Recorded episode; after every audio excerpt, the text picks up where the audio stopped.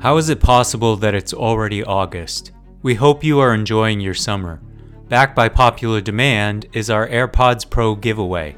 Members who successfully answer our bonus content quiz will be entered for a chance to win a pair of AirPods Pro. To participate, you must have access to the bonus sections of the podcasts, which you get by becoming a member.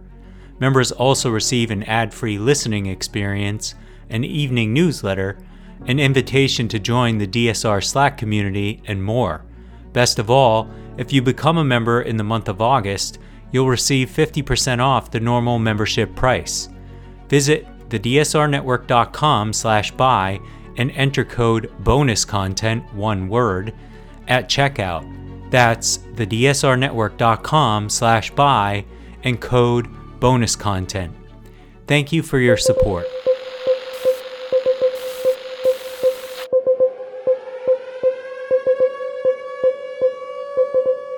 it's august 28th 2023 and this is your dsr daily brief i'm chris cotnor and i'm riley fessler our top stories from international outlets this morning Ukrainian forces announced the liberation of the southeastern settlement of Robotyne and their ongoing push southward in a counteroffensive against Russian forces. The Ukrainian military reported having raised their national flag in Robotyne, but continued to conduct clearing operations.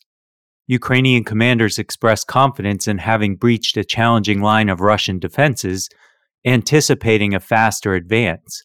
The deputy defense minister confirmed Robotyne's liberation, strategically positioned toward the Russian occupied road hub Tokmak. Capturing Tokmak is significant in the drive to split Russian forces after the 2022 invasion. Despite encountering Russian minefields and trenches, Ukrainian forces are progressing against Russian troops in eastern Ukraine the situation in the east was described as very hot, with Russian forces regrouping and Moscow deploying its best troops.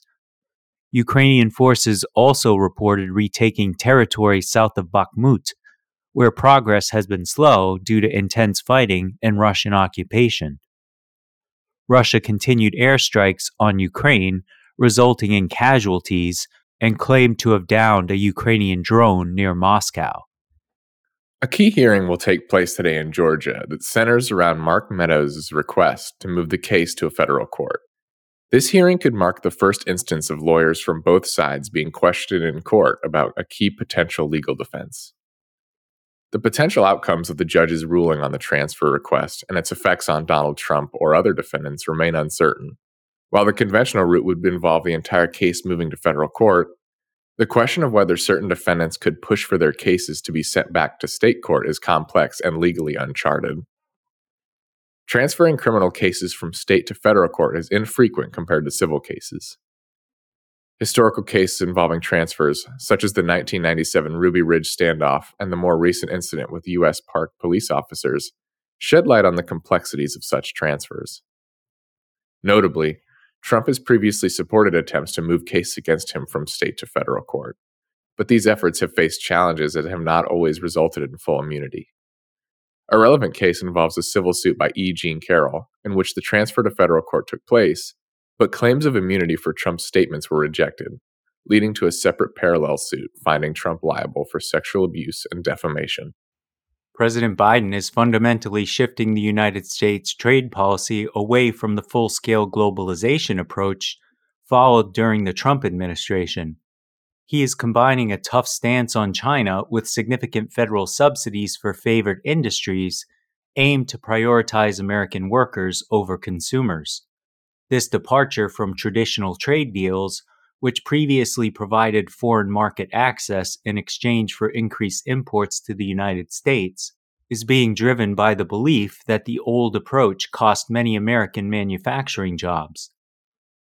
Biden's approach diverges from his Democratic predecessors as he emphasizes supply chain resilience against unexpected disruptions and allocates substantial funds to domestic semiconductor manufacturing, clean energy initiatives, and public infrastructure.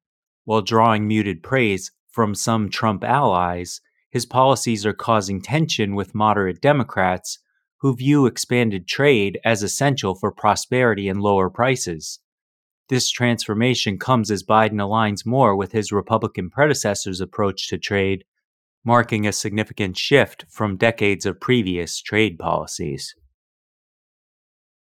In other news, Luis Rubiales, suspended head of Spain's Football Federation, continues to face backlash for his non consensual kiss of forward Jenni Hermoso FIFA's suspension of Rubiales hasn't appeased the outrage over his actions and the perceived sexism within the Spanish Football Federation. Athletes showed solidarity with Hermoso during matches, advocating for action against sexism. Public reaction prompted the Federation to acknowledge the incident's severity after initially dismissing it.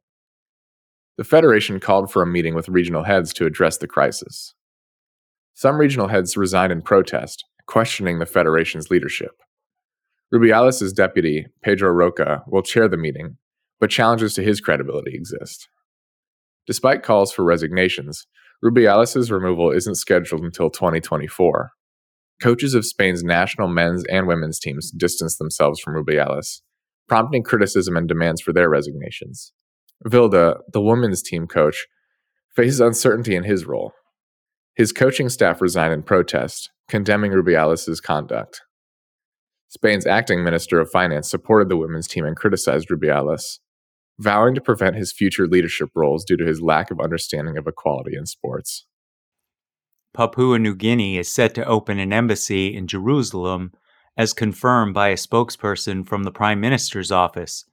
Prime Minister James Marape is expected to visit Israel for the inauguration next week. Despite maintaining a consulate near Tel Aviv, PNG has had diplomatic relations with Israel since 1978. The move aligns with Israel's announcement that PNG would establish its first embassy in the country in 2023. The event's date, reportedly September 5th, has been shared by sources, including Israel's Channel 14 and an unnamed Israeli official. While most nations have embassies in Tel Aviv, the United States, Kosovo, Guatemala, and Honduras also have embassies in Jerusalem. The city's status remains contentious due to the historical Middle East conflict, with Israel capturing and annexing East Jerusalem in violation of international law in 1967. The Palestinian Authority seeks it as their future capital, while Israel asserts its undivided capital rights. Shares of troubled Chinese property developer Evergrande plummeted nearly 80% on its first day of trading in Hong Kong after a year and a half of suspension, reflecting a more than 99% loss in value over the past three years due to Beijing's crackdown on the property sector. As the central player in a real estate market crisis endangering China's second largest economy, Evergrande reported a 33 billion yuan or 4.5 billion US dollars loss for the first half of the year, although it was an improvement from the previous year. The company's directors are taking measures to enhance liquidity and financial stability, but its cash reserves dropped by 6.3%. The Chinese government aims to prevent financial contagion and bolster the real estate sector through liquidity and credit support. Amid concerns about China's post pandemic recovery, the country reduced taxes on stock trading and key interest rates, resulting in stock market gains. Evergrande's troubles, along with new borrowing restrictions on real estate companies, have led to defaults and unfinished projects across the nation. In lighter news, Simone Biles, the renowned gymnast, resists explaining herself due to a combination of deliberate choice and the challenge of articulation. Her peak performances, exemplified by her eighth U.S. championship win, evoke a surreal and flowing state where doubts recede. This fever dream state devoid of overthinking and self doubt, contrasts with her previous struggles with mental obstacles. Biles, now 26 and married, is determined to savor the present moment, a shift from her past fixation on future achievements. Despite her enduring excellence, she's committed to avoiding getting caught up in her head as she did before. She exudes happiness and a newfound maturity, basking in her victory, unlike her prior habits of downplaying success. Biles strives for privacy regarding her goals, suggesting a changed approach to her training and public image. While maintaining remarkable performance, she acknowledges that gymnastics won't last indefinitely. Her exceptional skill and extended career defy typical gymnastic timelines. Biles is headed to the next challenge in Antwerp, continuing to build on her extraordinary legacy alongside other talented athletes like Shilese Jones and Sunisa Lee. That's all the news we have for you today. Be sure to rate, review, and subscribe so that more people can find the show. If you have a tip, topic, or correction you'd like to flag for us, please email us at podcasts at thedsrnetwork.com. Members of the DSR Network will receive an evening newsletter version of the DSR Daily Brief. If you'd like more in depth analysis of these issues, along with our sources for today's episode, be sure to follow the links in the show notes and tune in to our sister podcasts on the DSR Network. Stay safe and stay tuned to the DSR Daily Brief.